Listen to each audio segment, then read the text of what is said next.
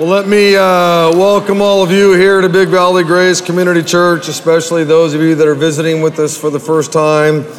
Welcome again to those of you over in the venue. It was good to be with you there at the beginning. And um, Kevin, thank you for leading over there, Pastor Kevin and Pastor Jared leading worship. And Juan, uh, one of our interns playing in the band over there last night, he was on the patio and uh, he did a great job last night. And it's always fun to be here on Saturday and and have a great time of uh, fellowship and all that kind of stuff. Well, if you're visiting with us, we're, we're in a series here at Big Valley Grace where we're going through the book of Romans together. So if you have a Bible, you can open it up to Romans chapter 1.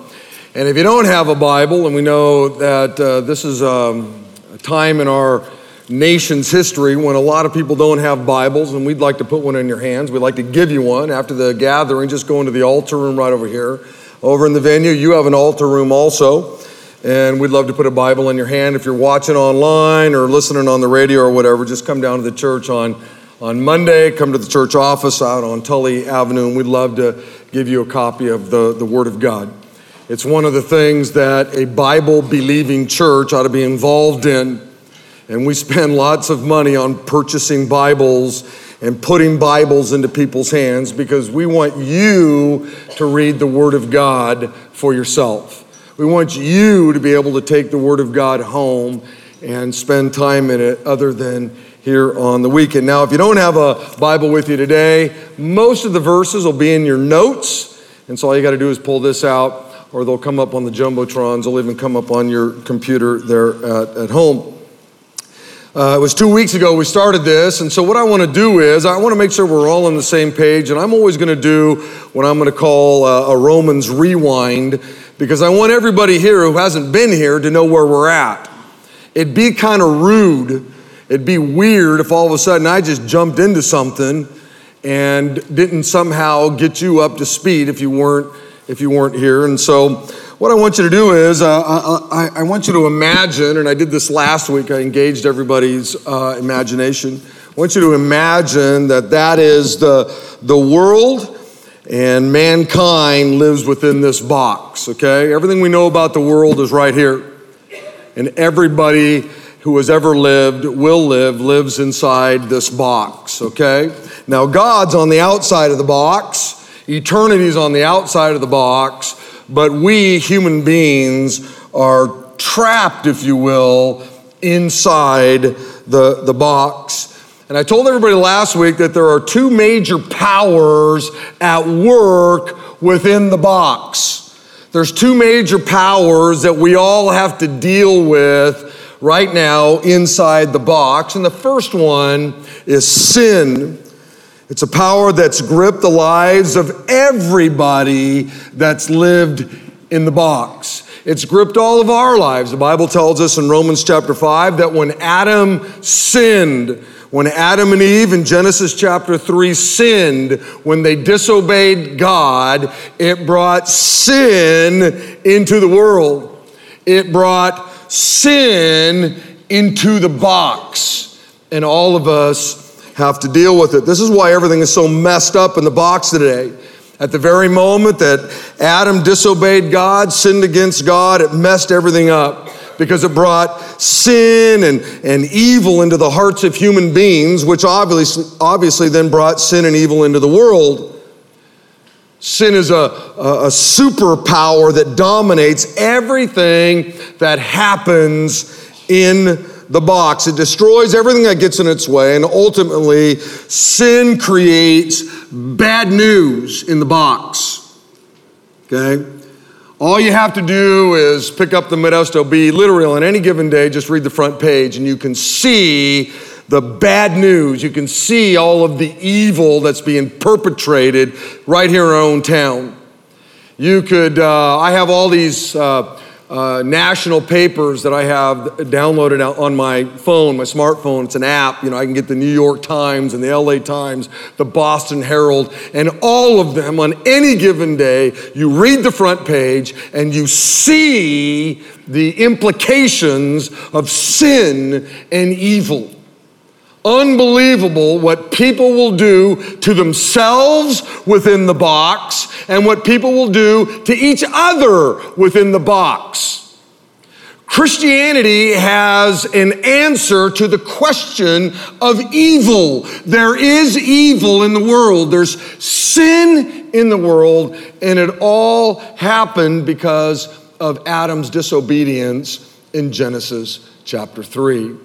And so we have to, to deal with this thing, this ugly thing called sin. But, but the ugliest thing about sin is that it, it brought death with it. The reason why we all die is because of sin.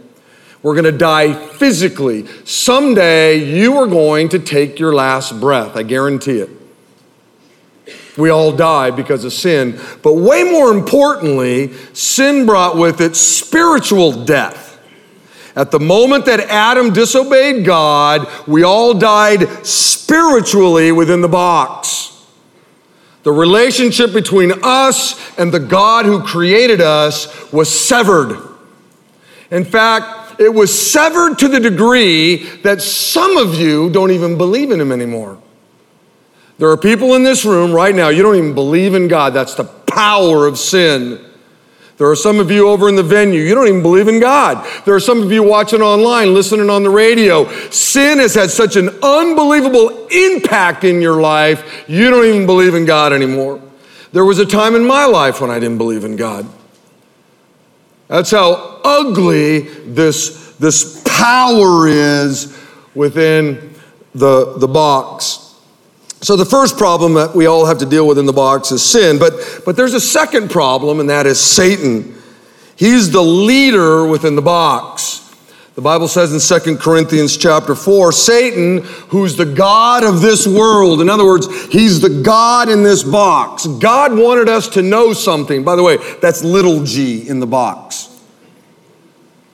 God wanted us to know something. He gave us some information, if you will, about the box, and it has a leader. Now, the people inside the box don't know that he's the leader. In fact, the people in the box don't believe in him either, and that's just the way Satan wants it. But there is a leader within the box, and that is Satan. And when you put sin and Satan together within the box, it creates kind of a, a double whammy, if you will, of bad news for those of us that are living in there. It's the reason why there's this, this craziness that's happening in the world today. It's the reason why there's such evil in the world today. Now, obviously, some people are more evil than others. I understand that. But no, make no mistake about it, the Bible's teaching is crystal clear. All of us are evil. All of us. We're all evil. Some are just more evil than others. That's the, the situation in the box. It's, it's bad news within the box. So here's the bottom line the, the people in the box need some good news. The people in the box need the truth about life. They need the truth about sin. They need the truth about what sin has done to them. They need the truth about how to remedy the problem of sin, you see? And this is where Christianity comes in, especially the book of Romans. You see, Christianity recognizes the problem within the box. It recognizes that people are trapped within the box and they're basically prisoners, if you will, to sin and Satan. Christianity recognizes that sin has destroyed the relationship between humans and God, and Christianity comes along and says, I've got some good news. And it's important we understand the bad news because if you don't understand the bad news within the box, then who needs the good news, right?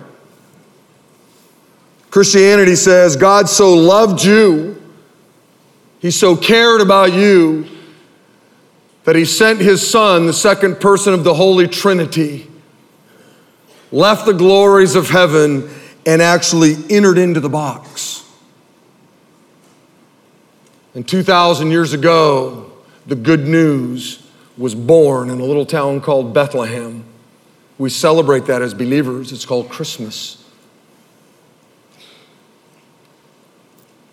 Christianity says, I got some good news. The, the gospel, I found this quote and they didn't attribute it to anybody, so I, don't, I didn't put a you know, a name on it, but it said this quote, the gospel is called the good news because it addresses the most serious problem that you and I have as human beings, which is how is my sin forgiven?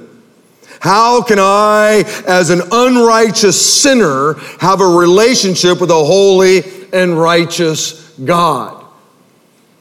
That, that's what we needed in here. That's the good news. How, how can that happen? Enter Jesus.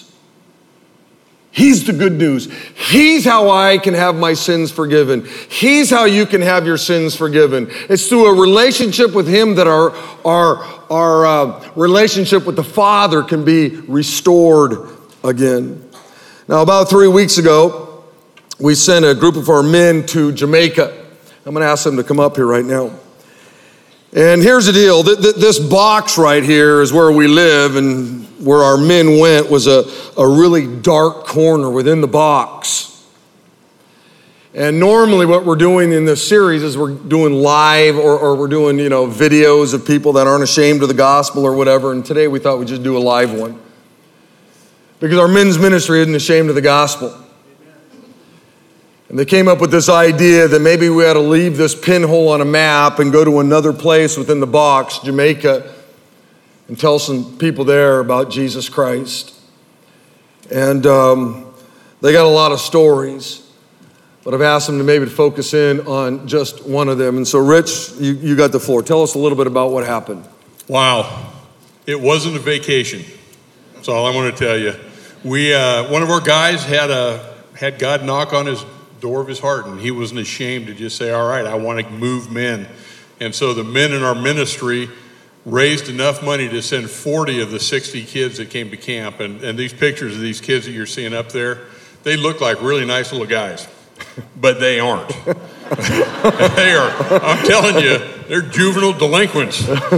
We broke up more fights in five days at camps than I did in 20 years of taking kids from here to Mexico. Yeah. But uh, Interestingly enough, um, just the fact that we went willing to serve and the guys from Jamaica Church were willing to serve there, amazing things happened. And one of our guys that went, Gordon Agrilla, who's not up here this, this, this, uh, in this service, 80 years old, first mission trip he's ever been on. And I don't know how many of you know Gordon, but he's about this tall and ornery as can be. and I just remember waking up one morning to his voice raised in a in a vision of him nose to nose with a 17 year old gang member getting ready to kick his getting ready to impress him with Gordon's power. I didn't know who I was going to have to rescue, but it's just interesting that God put us in some uncomfortable places so we could make a connection with people that are in a dark corner of the box that nobody's ever connected with. And uh, interestingly enough, that one boy that Gordon cornered and, and called and called into a position of, you're going to respect me, was able then to hear the gospel and uh, to be around guys who aren't ashamed of the gospel and to see what God did at that camp. There were 60 some boys there. Don't know exactly how many of them made decisions, but a whole bunch of them were standing up, including that one boy that Gordon called out. And so, guys, thank you for your prayers and, and uh, thank you for being a church that cares enough about the box. Mm-hmm. Hey, so. give it up for our guys. We do that?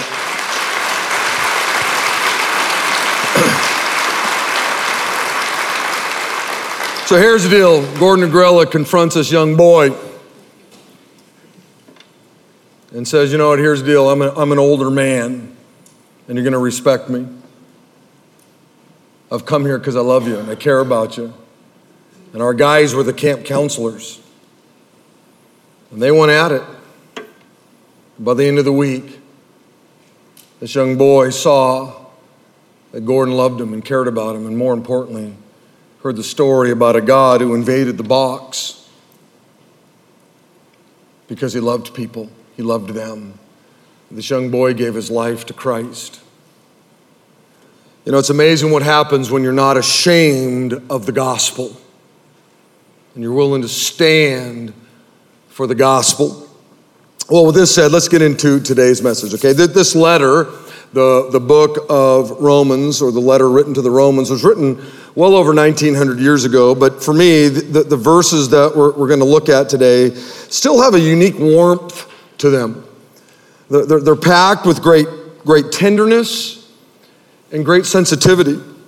I think that most people, when they think of Paul or they see the life of Paul in the writings, tend to think of him as a strong leader, and there's no doubt that he was, or that he was a bold witness, and there's no doubt that he was a bold witness. He was a dynamic communicator, a brilliant debater, and those things would certainly be true.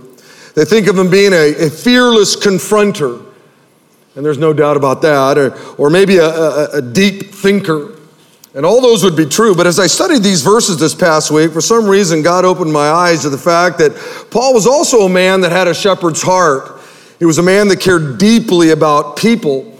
And I found myself reading these verses uh, over and over again, and I kept pondering the implications of them in my own life. I began to then think about the implications of these passages in the life of our, of our church. And I hope that maybe somehow they have the same effect on you. So, Romans chapter 1, uh, the first few verses, Paul just introduces himself. He, he tells these believers in Rome a little bit about him, and he begins to tell us a little bit about the gospel. And then he says this in verse 8. He said, First, I thank my God through Jesus Christ for all of you, because your faith is proclaimed in all the world. For God is my witness, whom I serve with my spirit in the gospel of his Son, that without ceasing I mention you always in my prayers, asking that somehow by God's will I may now at last succeed in coming to you. For I long to see you that I might impart to you some spiritual gift to strengthen you. That is, that we may be mutually encouraged by each other's faith, both yours and mine. I do not want you to be unaware, brothers, that I have often intended to come to you, but thus far have been prevented, in order that I may reap some harvest among you as well as among the rest of the Gentiles. I am under obligation both to Greeks and to barbarians, both to wise and to the foolish. So I am eager to preach the gospel to you who are in Rome, for I am not ashamed of the gospel. For it, the gospel is the power of God for salvation to everybody who believes, to the Jew first, and also to the Greek or to the Gentile. And beloved, when, when um, you look at this passage, it gives us some, some really great insights as to why Paul had such an unbelievable impact within the box. You see, God had sent his son into the box. His son came to forgive us of our sins. His son came to restore our relationship with the Father. Jesus is the gospel. Jesus is the good news. And then the Bible tells us that God gave Paul the honor of going around and telling other people within the box the good news. Paul was commissioned by God to be the, the preacher of the good news, especially to the Gentiles. And there's no doubt he had a, a great impact on people's lives.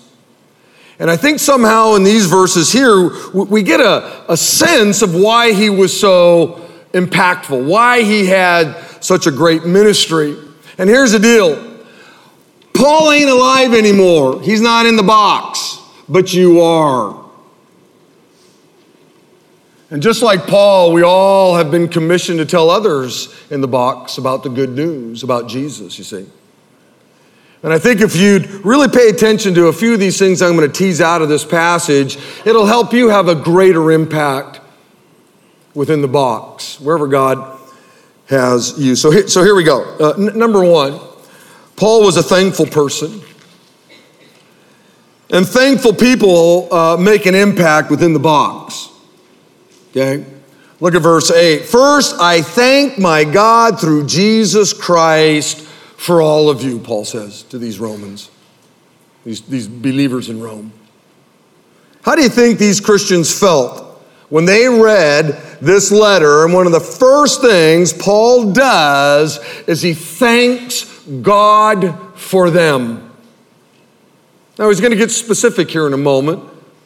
But in a general sense, he's saying, Man, I thank God for all of you believers that are in Rome. Do you think that had an impact on their lives? You bet it did.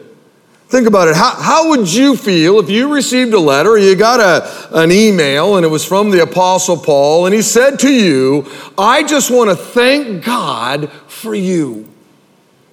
I'm thankful for you. That'd probably make a difference in your, in your life. Look, if you want to become a person that influences people, if you, you want to make a, a real impact on those around you, those that are in the box or around you, if you want to have a great testimony, develop a ministry of encouragement. Be an affirmer. Be a thankful person. Look, the world's full of critics. It doesn't take anything to criticize, does it? And yet, some people have made it a you know, their life's ambition to be critical. You know, what, are, what, are, those pillars? What are those? You know, man, I, I came in here and saw a bunch of, you know, stuff on the carpet from all those kids. What kind of pulpit's that? Made of metal. That, that's the best illustration you can come up with? A box? That's a crummy box. Where's your tie at? Yeah. Aren't, aren't, preachers supposed to have ties? I mean, yeah. it's crazy.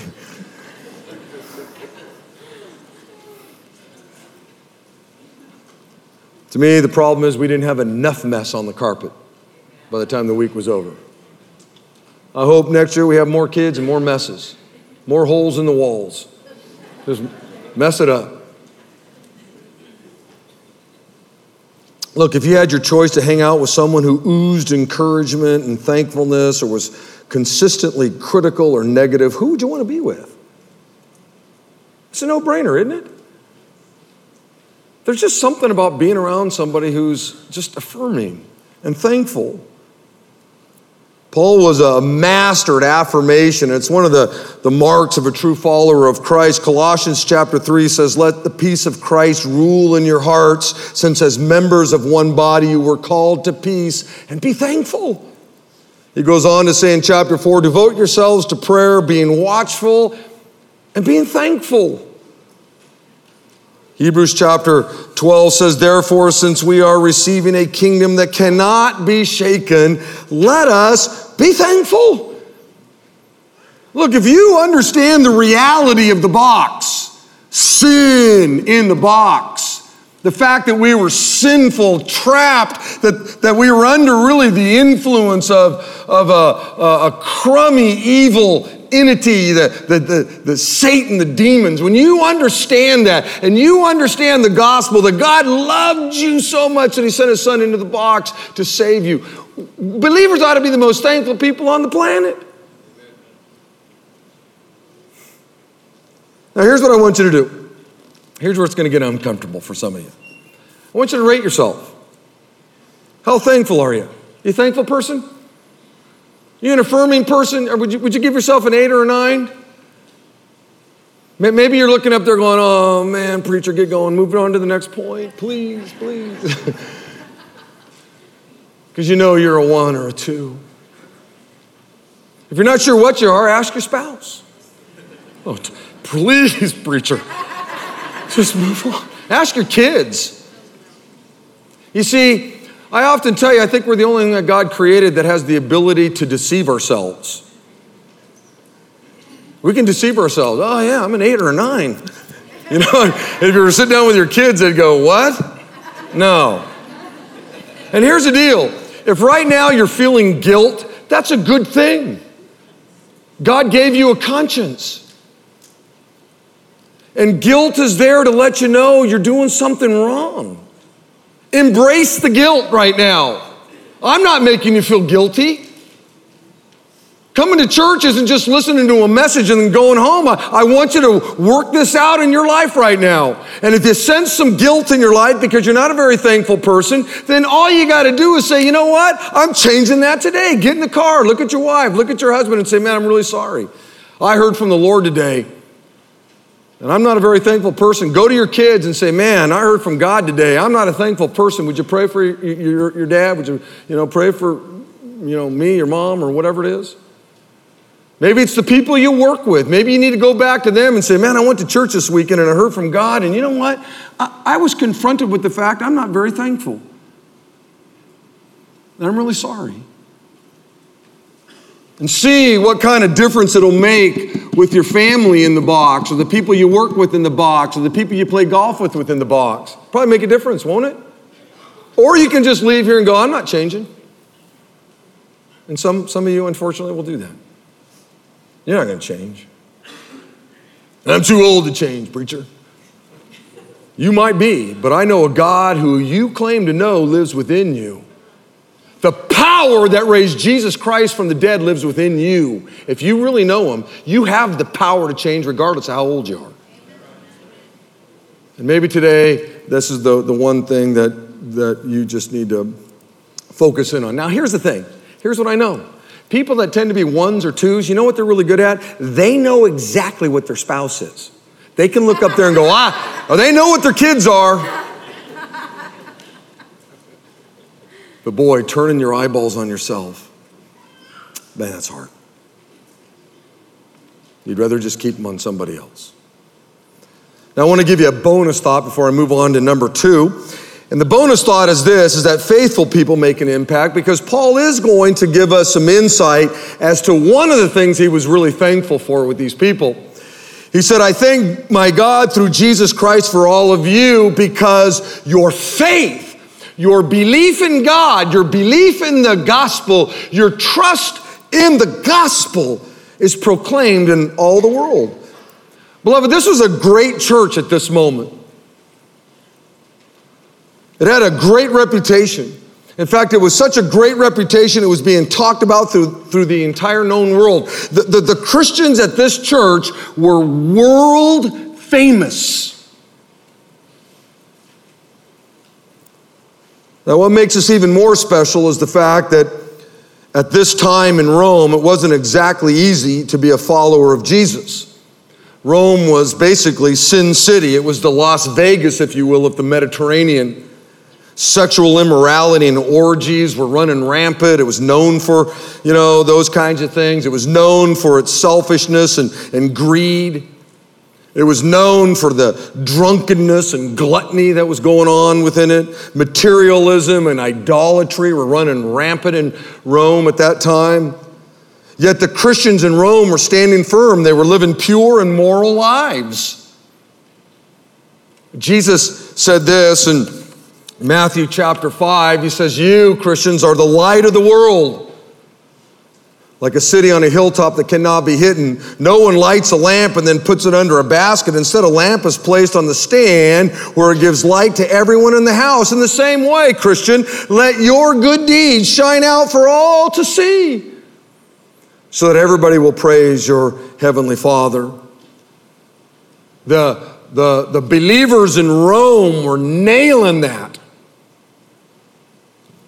The, the more corrupt a society is, the more Christians should stand out. And certainly here in America today, that's true. Our, our country, for those of you that are younger than I am, okay, I know there are people older than I am, I have watched our country decline, decline, decline. We're not like Rome was at this moment yet. But as we decline and the, our country becomes more and more sinful and evil within the box, we as believers are sticking out. That, that's why the world hates us more. That's why the world is attacking us more because we're sticking out to a greater degree. We're like that city that's on the side of a hill at night and you can't help but see the lights. For a lot of years, 100 years plus, this country was known for its Christianity, its biblical values, and so we didn't stick out that much. But now, sin has overtaken our land, evil has overtaken our country. And so, guess what? What a great time to be a follower of Jesus Christ. And we can look at our brothers and sisters in Rome 2,000 years ago as an example to us. They were known for their faith, they were known for their trust in, in the gospel. Now, as I was studying this this past week, I began to think about all the different churches that are out there. Some churches are, are famous for their size. Some churches are famous for their buildings. In other words, their, their architecture is well known. Some of us might remember the Crystal Cathedral, and what made that church famous, if you will, was its architecture. They had all this glass and whatever. Some churches are famous for the, the teachings of their pastor, right? Their, their, their pastor is simply you know, famous. Some churches are famous for their music. Some churches are famous for the fact that celebrities or, you know, actors or actresses might attend their churches. And there's nothing necessarily wrong with any of those things. Nothing wrong with having a big church.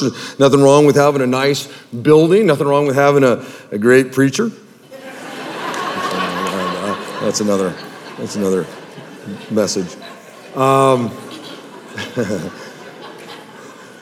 But the church at Rome was, was famous for their faith, you see? And in my humble opinion, this is what God wants his church to be famous for. The more I, I thought about this passage this week, the more impressed on my heart that, that this is what Big Valley Grace should be known for. It's, it's faith. It's faith in Christ. It's faith in the gospel. And it's love. Proverbs chapter 3 says, let love and faithfulness never leave you. Bind love and faithfulness around your neck. Write them on the tablet of your heart. Now, I want to ask you a question. Okay? Don't, don't, don't say the answer out loud. I'm going to ask you a question. What do you think the reputation of Big Valley Grace is today within our community? Just, just Remember, you, have friends that you do life with, golf with, play tennis with, um, do hobbies with, uh, uh, watch movies with, uh, work with. What do you think unbelievers think about our church? The answer is that Big Valley Grace is known for whatever you are because you're the church. So, whatever people think about you is what they're going to think about Big Valley Grace. Isn't that interesting? As bizarre as it sounds, God has put the reputation of His church in your hands. Is that crazy or what? The people that you do life with, the people you work with, they're going to think about the church as it relates to you. You see, the Bible tells us that God wants His church to be holy. We're His bride. Look at one of the reasons why the scripture says that if, if I were to sin, if I were to do something that would disqualify me, it's to be handled differently than if you sin. If I sin, it's to be brought up to the front like this and dealt with in a public way. Why? Because publicly, I'm kind of the face of the church. And if I do something dumb, if I do something that would un, you know, disqualify me, then that gets out to the world.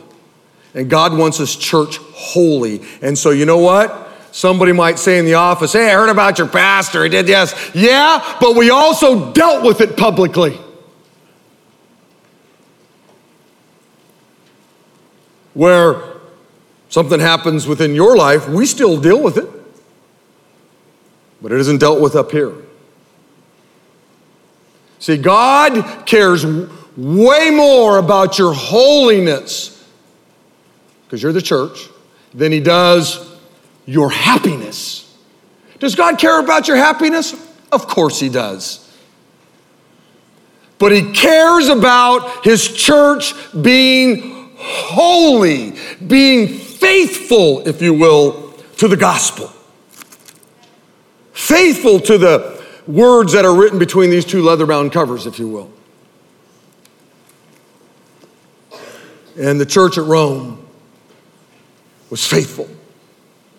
faithful church. So, back to what made Paul such a great man within the box, why he had such a great impact. Number two, Paul was a praying person, and obviously, praying people will make an impact within the box. Look at verse 9. For God is my witness, whom I serve with my spirit in the gospel of his Son, that without ceasing I mention you always in my prayers once again, how do you think these Christians felt knowing that the great apostle Paul was praying for them?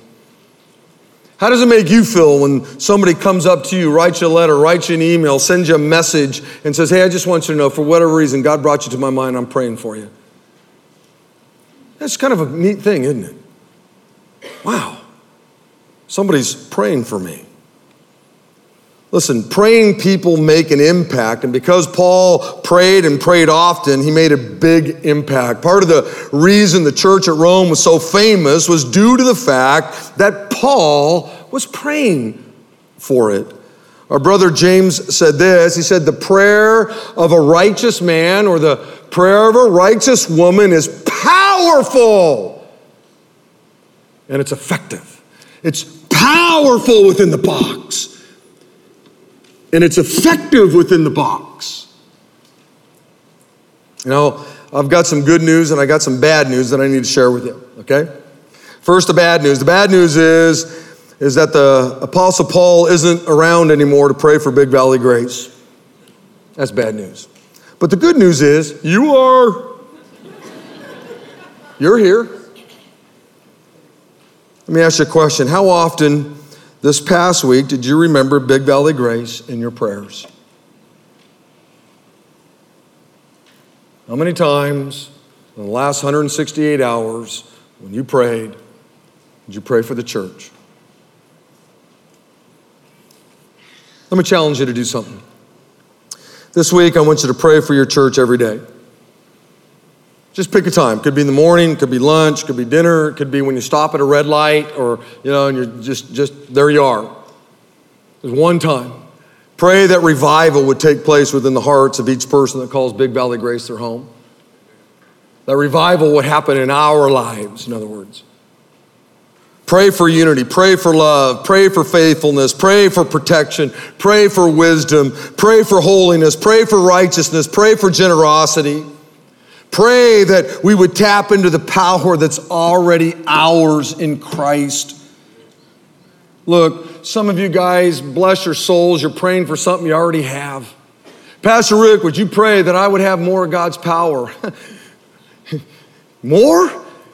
Do, do, you realize that the Holy Spirit is in you? That the greatest power source known to mankind is within you? The power that raised Jesus from the dead is within you. You don't need to ask God for more power. You need to pray that you learn how to tap in to the power you already have. You see, that's the kind of prayers that we need to be praying for. Part of it is just our immaturity in the Lord, not understanding our position in Christ. But why don't we start praying those kinds of prayers?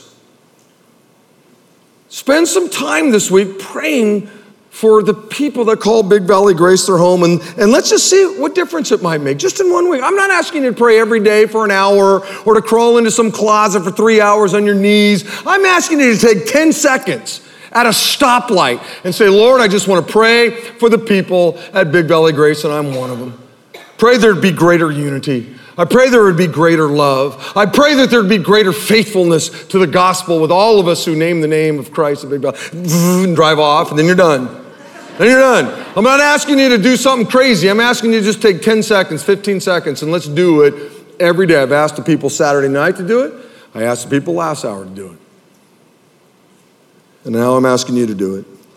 I think we'd see an unbelievable difference in the life of our church if we were all doing that. So here's the deal I want you to, you know, rate yourself on a scale from one to 10. How often do you pray? One or two, you know, maybe once a week, maybe once a month. Well, you know, the only time I pray is when something haywire goes down.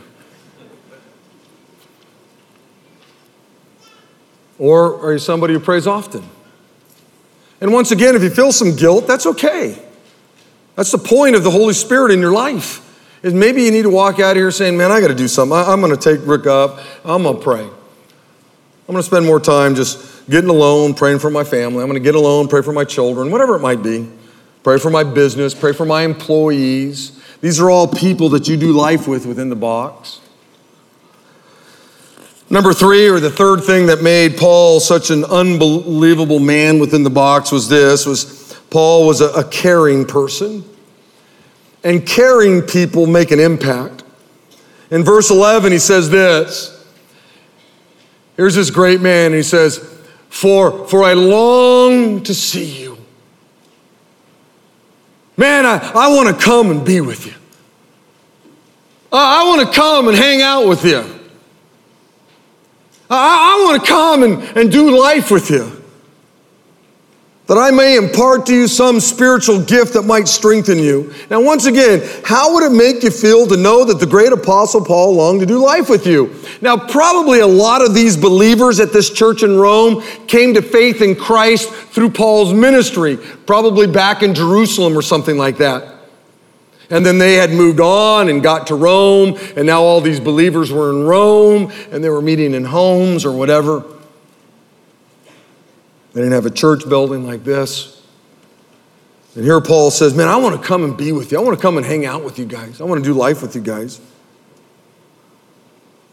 Beloved, the reason Paul made an impact on these people was because he cared deeply about them and they knew it.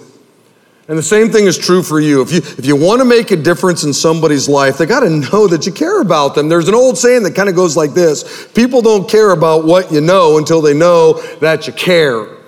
In other words, you can know all the books of the Bible, you know, Genesis, Exodus, Leviticus, Numbers, Deuteronomy, Revelation. You, you, can have all the great doctrines down pat. You can know the gospel. You know how to share the gospel. You're not ashamed of the gospel. But if people don't know that you care about them, they don't care about what you know. They don't care, especially a younger generation.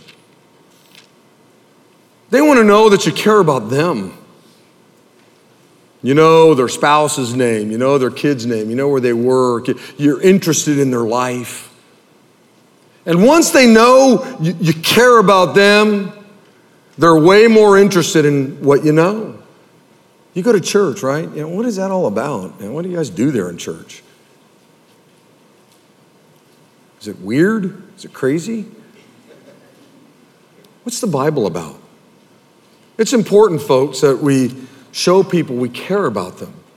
Now, that's not to say there are times when you may not know somebody and you share what you know. There are that, that's appropriate too at times.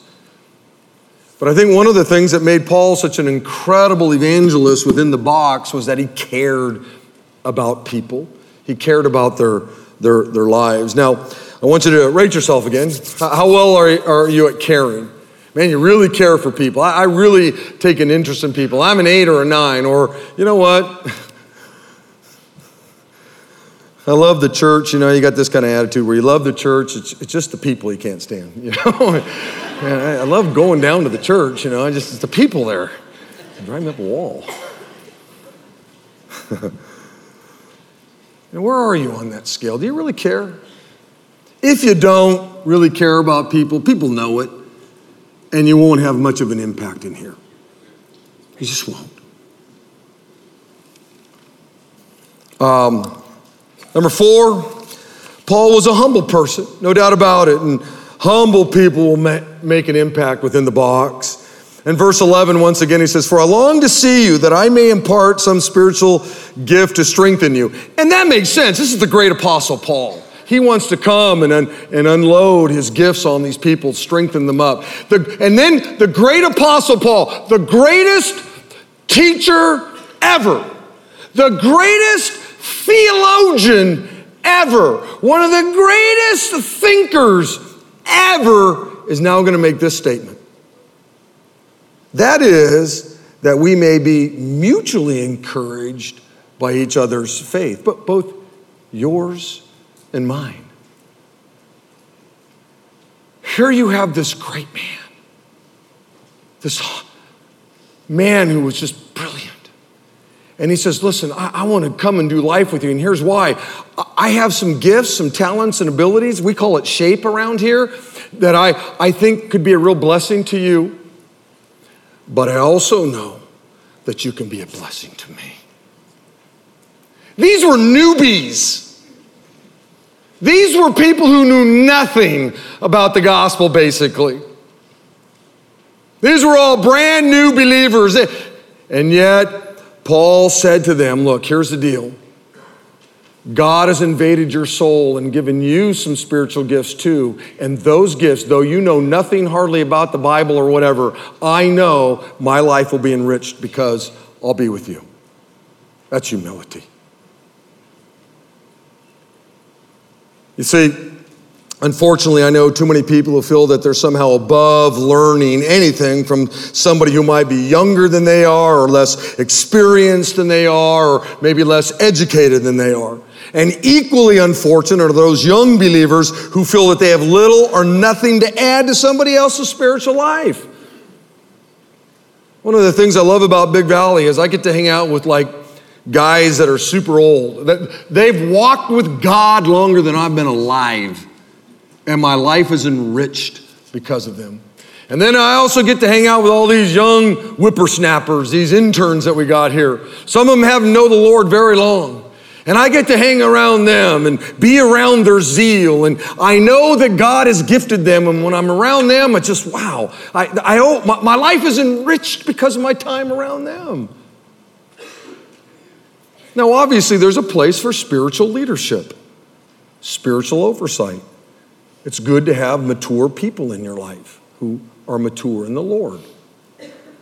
But don't ever get to the point where you go, hey, look, I've walked with God so long, I, I don't need anybody telling me what to do.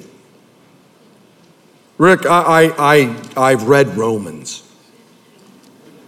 You're not going to add anything to what I know.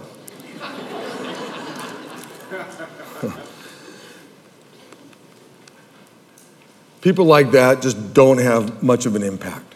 They just have a lot of head knowledge. And someone once said, all knowledge does is puff you up That's what it does. John Calvin said this concerning this particular passage. He said, quote, Note how modestly Paul expresses what he feels by not refusing to seek strengthening from inexperienced beginners. He means what he says, too, for there is none so void of gifts in the church of Christ who cannot, in some measure, contribute to your spiritual progress. That's a great quote. What kept Paul humble was his keen awareness that he just hadn't arrived yet. At this side of glory, he knew he needed other believers in his life. So here's what I want you to do on a scale from one to 10, where would you be, uh, you know, on the humble scale? Oh, I'd be a 10. Well, probably got a problem right out of the gate on that one. But, you know, genuinely speaking, you know, uh, where, where do you think you'd be? Do you tend to live a life of humility? Or are you down on the one or two scale? Now I want you to quickly look at verses four, look at verse 14, 15, and 16. And I'll wrap it up with, the, with this. Paul says in verse 14, he says, I am under obligation both to Greeks and to barbarians, both to the wise and to the foolish. So I'm eager to preach the gospel to you also who are in Rome. For I'm not ashamed of the gospel, for it is the power of God for salvation to everyone who believes, to the Jew first, and also to the Greek or to the Gentile. And in these three verses, we see the three great I ams, if you will, of Paul. And they're the things I think that motivated Paul within the box. Number one, in verse 14, he says, I am under obligation. In verse 15, I am eager. I'm ready. In verse 16, he says, I am not ashamed. Paul was obligated to share the gospel, he says. And the best way I can describe that would be this. Let's say you went home today, and while you were at home in your prayer time, God gave you the cure to dementia. Put it in your hands.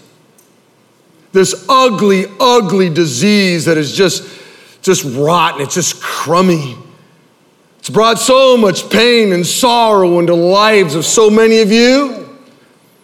And God has come into the box and given you the cure. Don't you feel like you would be obligated to tell others about the cure? Don't you feel like you'd have to get up out of your chair and go, man, I got to do something with this? I have the cure to, to dementia or cancer or whatever it be. Obviously, you would feel obligated, right?